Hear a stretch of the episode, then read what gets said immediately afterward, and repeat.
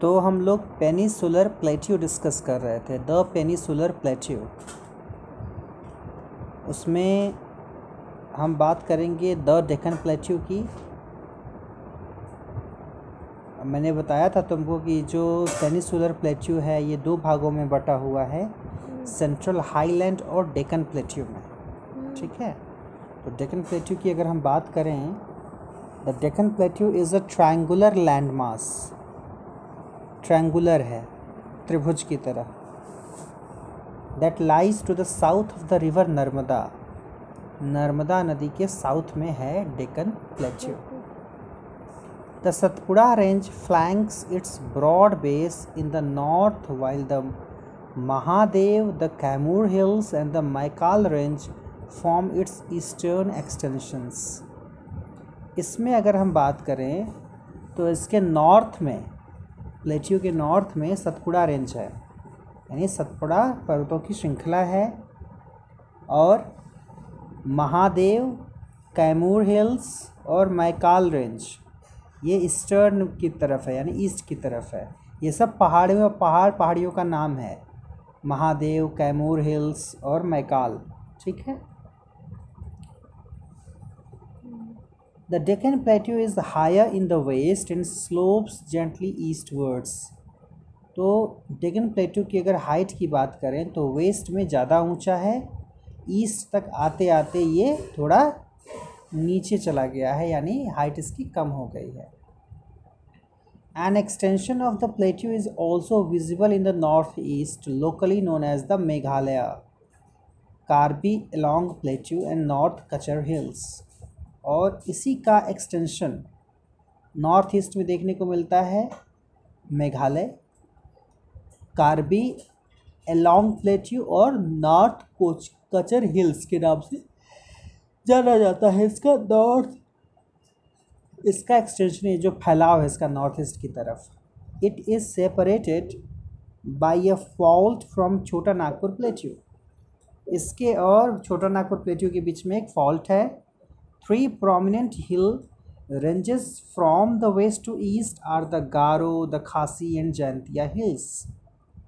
और तीन जो हिल हिल्स हैं इसमें मेन वेस्ट से ईस्ट की तरफ़ बढ़ने पर वो हैं गारो खासी जयंतिया ये हिल्स ही जो हैं रीज़न बनती हैं मेघालय में खूब बारिश कराने के लिए इन हिल्स में ही मानसून टकराती है और वहाँ पर मेघालय में एक प्लेस है मासिन राम हाँ, चेरापूंजी में प्लेस है मासिन राम वहाँ पर सबसे ज़्यादा बारिश होता है।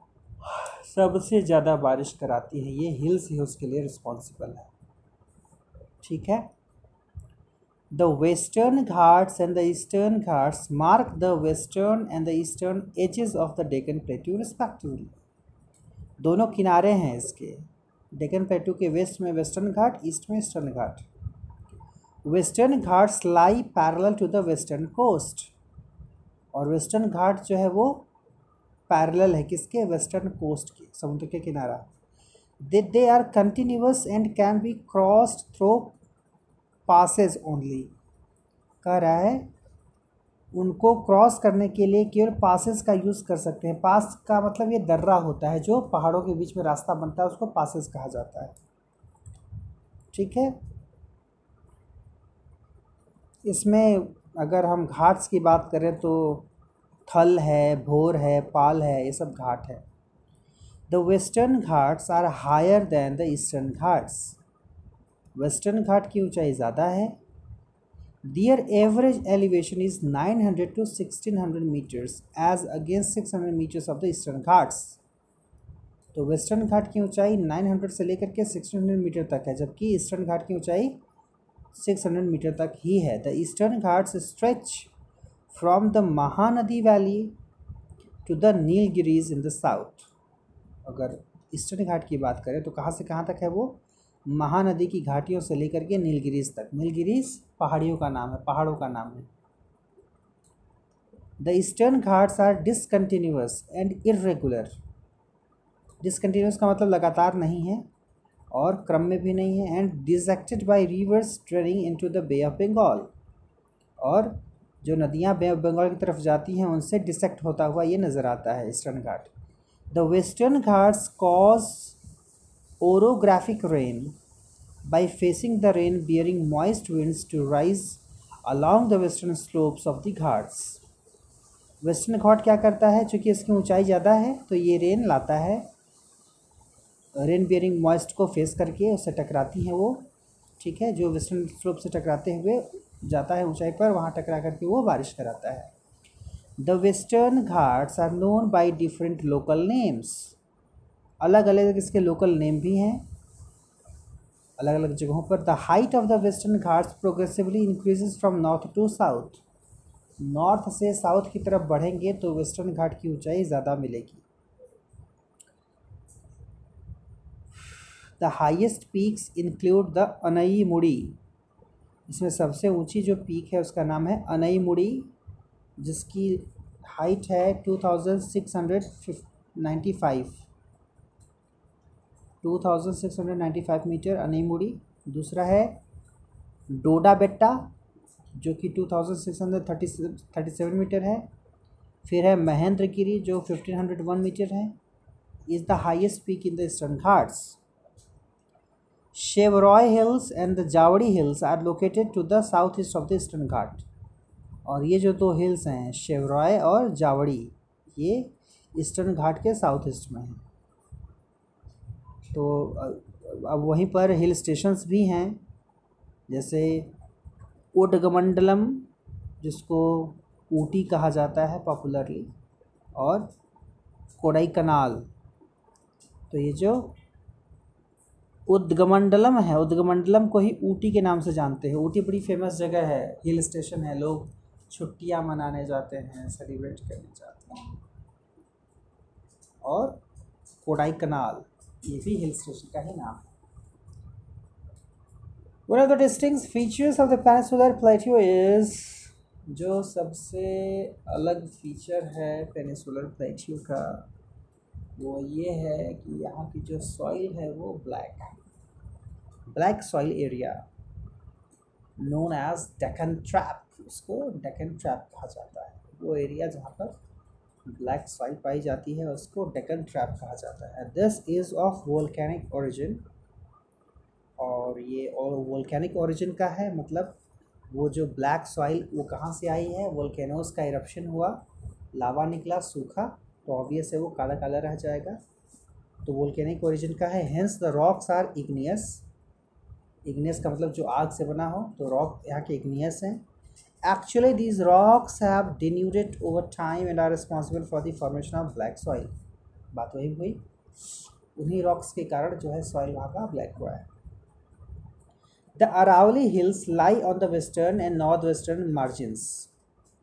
Western north western margin पर कौन है? अरावली हिल्स है of the peninsular plate these are highly eroded hills काफ़ी उनका अपर्दन हो गया है, घिस गया है इन हिल्स का and are found as broken hills और इसलिए वो हिल्स ब्रोकन फॉर्म में पाई जाती हैं। They extend from Gujarat to Delhi in a south west north east direction और इनका जो डायरेक्शन है, गुजरात से दिल्ली की तरफ़ साउथ वेस्ट से नॉर्थ ईस्ट की तरफ़ है।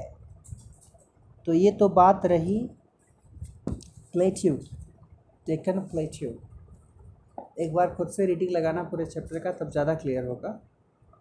हम तो कथा सुना ही रहे उसके बाद बात करते हैं डेजर्ट की। द इंडियन डेजर्ट, जिसको थार डेजर्ट भी कहा जाता है। The Indian desert lies towards the western margin of the Aravali Hills. Aravali hill के वेस्टर्न मार्जिन पर क्या है? रेगिस्तान। It is an undulating sandy plain covered with sand dunes plain है, जो कि सैंड का बना हुआ है, बालू का। जगह जगह पर सैंड ड्यून्स सैंड ड्यून्स समझती हो? रेत का टीला। हाँ। जो ज़्यादा इकट्ठा हो जाती है रेत एक जगह पर तो सैंड ड्यून बना देती है। और वो बड़े चेंज होता रहता है उनका प्लेस सैंड ड्यून का। तो हाँ। इसलिए चीज़ों को लोकलाइज करना बड़ा मुश्किल होता है। उसमें खोने का डर बहुत रहता है। क्योंकि सब कुछ एक जैसा नज़र आता है। क्लियर ही नहीं होगा समझ में नहीं आएगा कहाँ हैं। काफ़ी बड़ा है। ये डेजर्ट काफ़ी ज़्यादा जो है हेल्प किया था महमूद गजनवी जैसे प्लंडरर को परेशान करने में। भटक गया था वो। उसके बहुत सारे लोग मार, मर गए थे। रेगिस्तान में ही। वो मरते मरते पहुँचा था। अब जब आक्रमण करने आया था, सोमनाथ मंदिर पर आक्रमण जब किया था, वो लास्ट में अठारहवीं बार, सत्रहवीं बार तो एक ब्राह्मण का बेटा उसको गलत दिशा बता दिया था जानबूझ कर कि वो भटक करके रेगिस्तान में फंस जाए।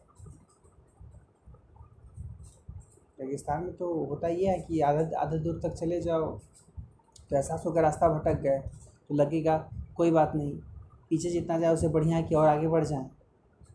तो पता चला आगे बढ़ गए उतना तो भी कुछ नहीं हुआ तो और फंसा हुआ महसूस करेगा आदमी, न कुछ खाने को, न कुछ पीने को तो मरने के चांसेस बढ़ जाते हैं। कभी अगर मन हो तो। तो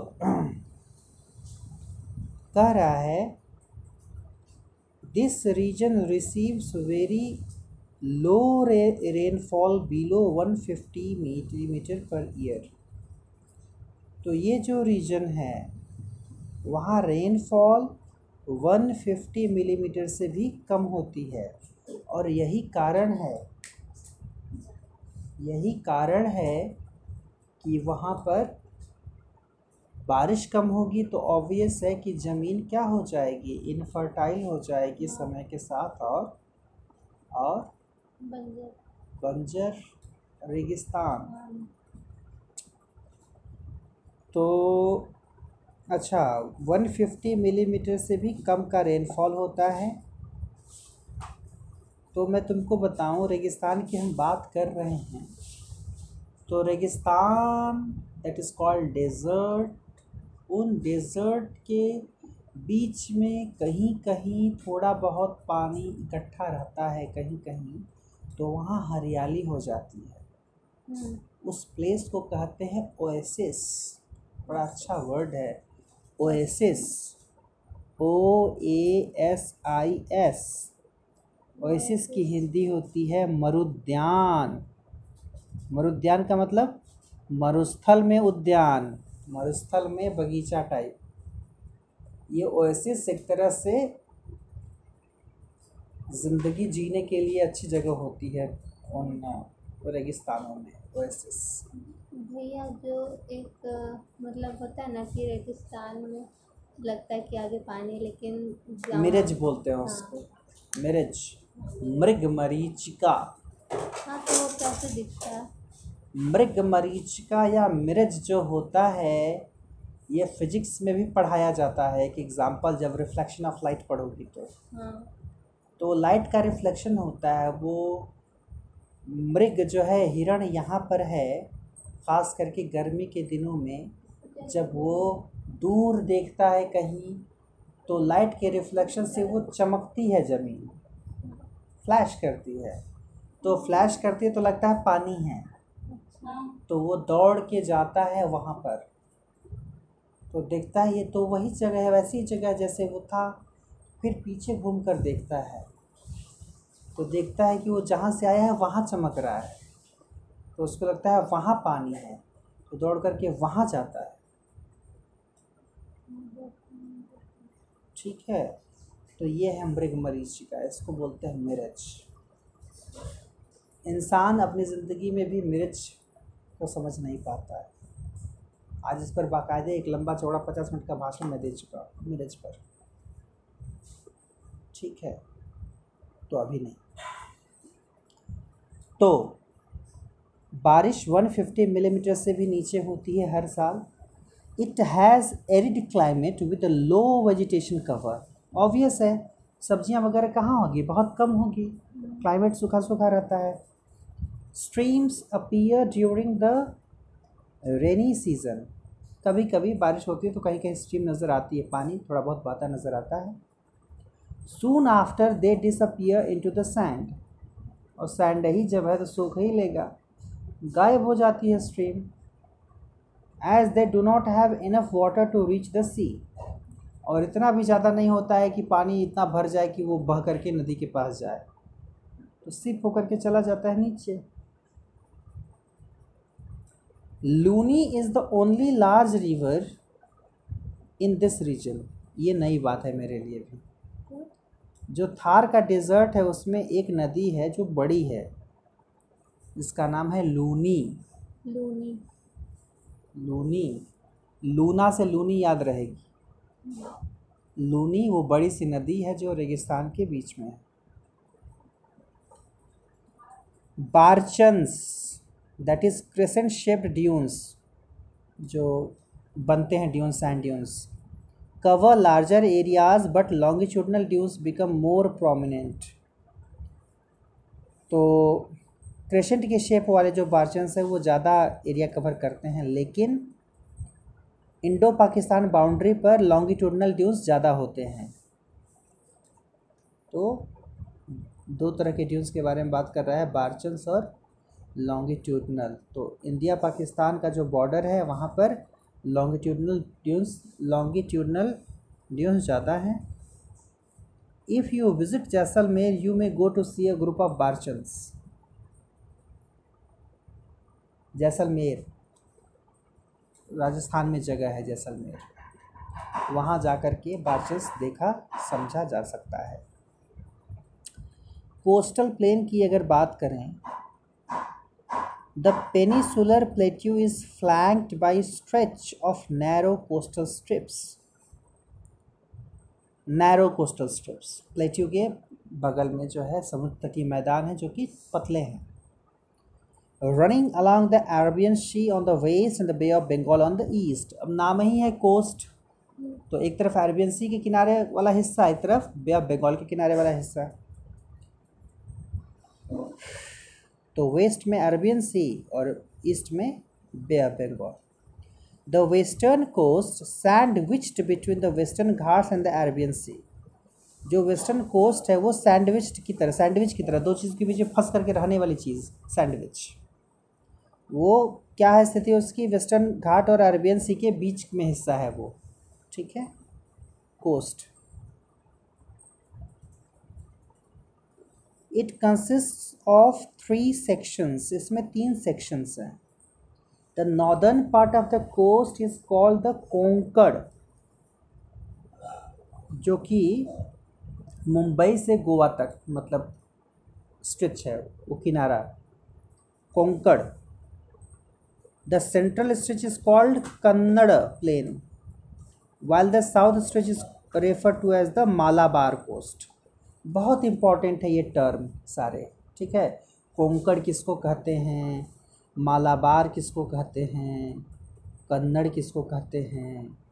तो कोंकण मुंबई से गोवा का किनारा समुद्र वाला और मालाबार कोस्ट एकदम साउथ वाला ठीक है? सेंट्रल स्टेज को कन्नड़ प्लेन कहा जाता है। The plains along the Bay of Bengal are wide and level काफ़ी चौड़ा है प्लेन बे ऑफ़ बंगाल के पास का और बराबर है थोड़ा। In the northern part it is refer to as the northern Circar Circar C I R C A R while the southern part is known as the Coromandel coast अब देखो, यहाँ पर भी एक आ गया कोरोमंडल कोस्ट और जो इसका नॉर्दर्न वाला हिस्सा है, उसको नॉर्दर्न सरकार कहते हैं नॉर्दर्न सदर्न पार्ट वाला जो है, उसको कोरोमंडल कोस्ट कहा जाता है। किसका? बे ऑफ़ बंगाल वाले कोस्ट की बात हो रही है। Large rivers such as the Mahanadi the Godavari the Krishna the Kaveri have formed extensive delta on this coast तो ये जो बड़ी नदियाँ हैं, गोदावरी, महानदी, कृष्णा, कावेरी, इन्होंने डेल्टा फॉर्म किया हुआ है इस कोस्ट में। डेल्टा यू अंडरस्टैंड नदी बहते बहते जो है वो इस शेप में आ जाती है हाँ। और बहना शुरू वहाँ से ट्रिब्यूटरीज निकलने लगती है तो वो डेल्टा फॉर्म होता है। और वहाँ पे मतलब वो जगह थोड़ा ज़्यादा फर्टाइल है हाँ जब वो एलुवियल सॉइल छोड़ करके बढ़ेंगे नदी आगे तब। तो नदी के भीतर थोड़ी फर्टिलिटी चेक करोगे कि बोना है उसमें जो है अनाज पता चलेगा।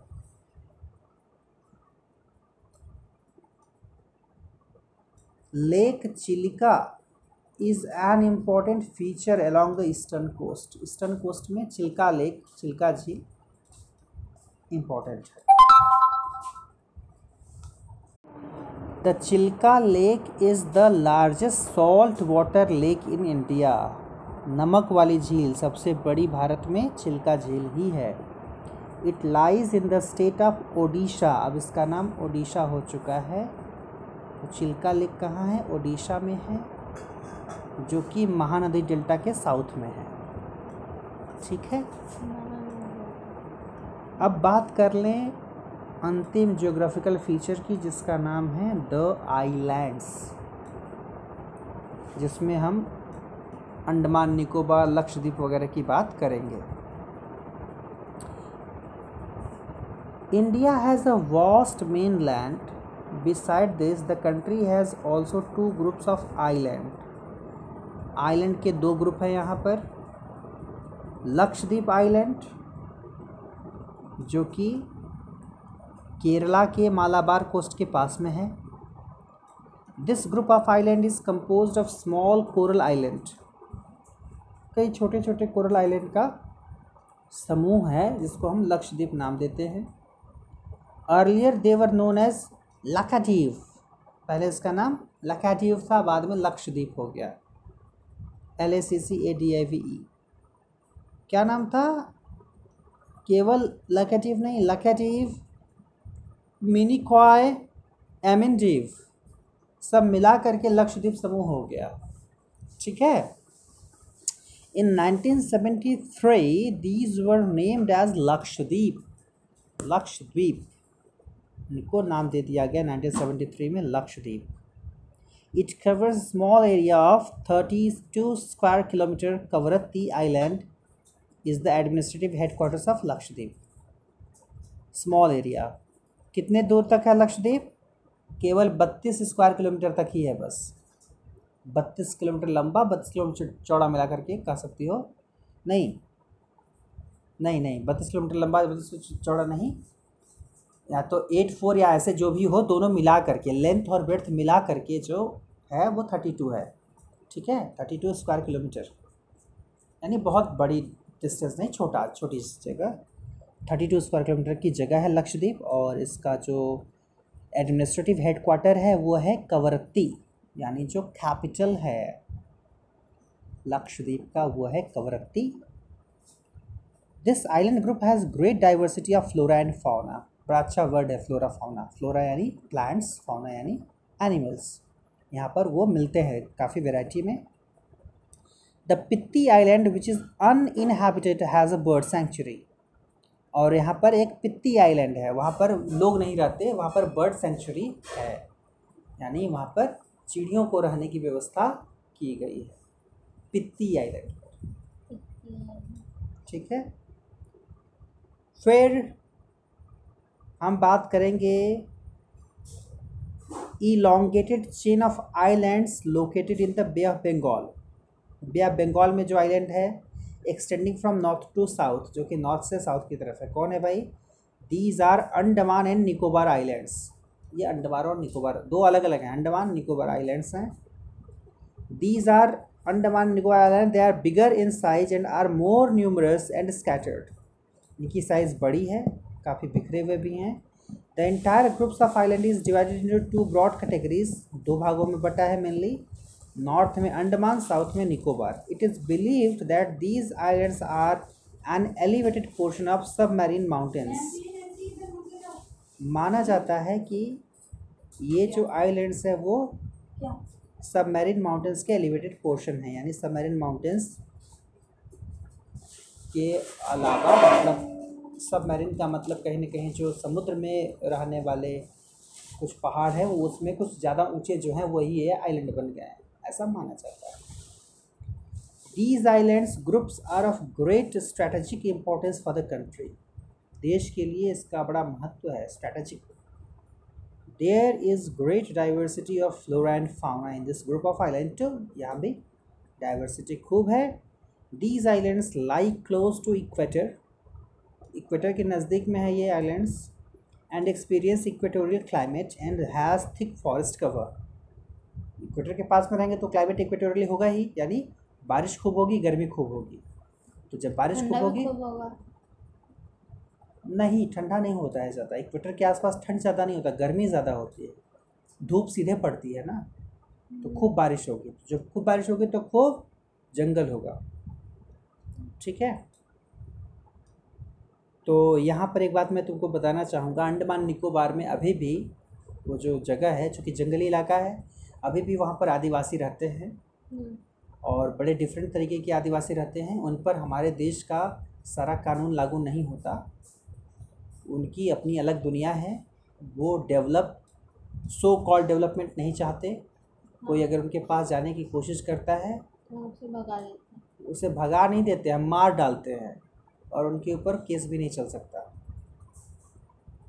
ठीक है, वो उनकी अलग दुनिया है। वो चाहते हैं कि उनको डिस्टर्ब ना किया जाए। कुछ ही फैमिली है वहाँ पर। वो रहते हैं अपनी अलग दुनिया में। और उनका होना भी ज़रूरी है। डाइवर्सिटी देश में जो अलग अलग है तो वो सही है। और विकास के नाम पर हम लोगों ने बर्बादियाँ ज़्यादा की हैं। ठीक है? नहीं कहते हैं कि यहाँ मॉल बनवाएँगे तो क्या करेंगे? पेड़ कटवा दो यहाँ का मॉल बनवाएँगे। यही करते हैं हम लोग। हम लोग विकास के नाम पर विनाश करते हैं। कंस्ट्रक्शन के नाम पर डिस्ट्रक्शन करते हैं। तो अभी तक वो सब उनके लिए अलग एक कानून बना हुआ है कि भाई इनको कोई डिस्टर्ब नहीं करेगा। अगर वहाँ कोई जाना चाहे तो? गए हैं कुछ लोग कुछ विदेश के लोग शौकीन गए हैं। मार दिए सब। मना किया जाता है कि मत जाइए, कि ज़्यादा नज़दीक मत जाइए। कोई गया था फोटोग्राफर फ़ोटो टोल निकालने? तो इंडियाज़ ओनली एक्टिव वोल्केनो मालूम होना चाहिए तुमको, भारत में एक ही वोल्केनो है जो कि एक्टिव है। कहाँ है?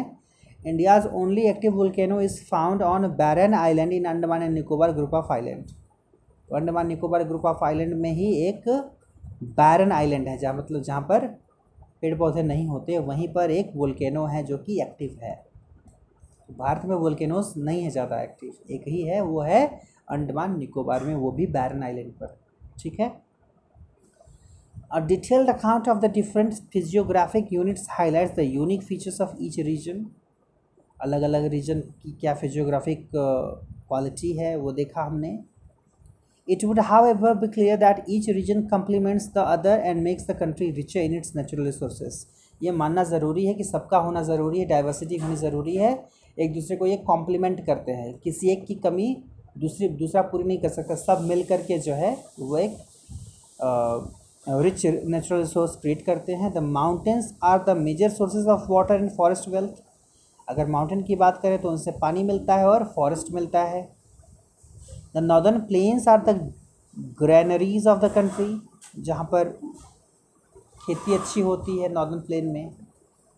They provide the base for early civilisations जहाँ पर शुरुआत में सिविलाइजेशन डेवलप हुई, जैसे इंडस वैली सिविलाइजेशन वगैरह।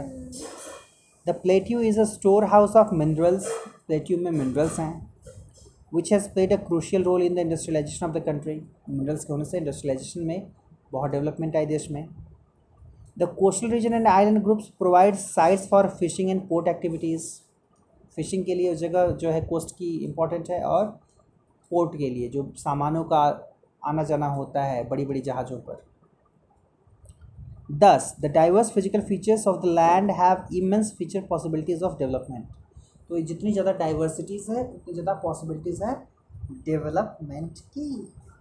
So we are having these things समझ में आया देश को करीब से जानने का अवसर मिला लेकिन बात यहीं पर ख़त्म नहीं होती। अब एक तरफ़ से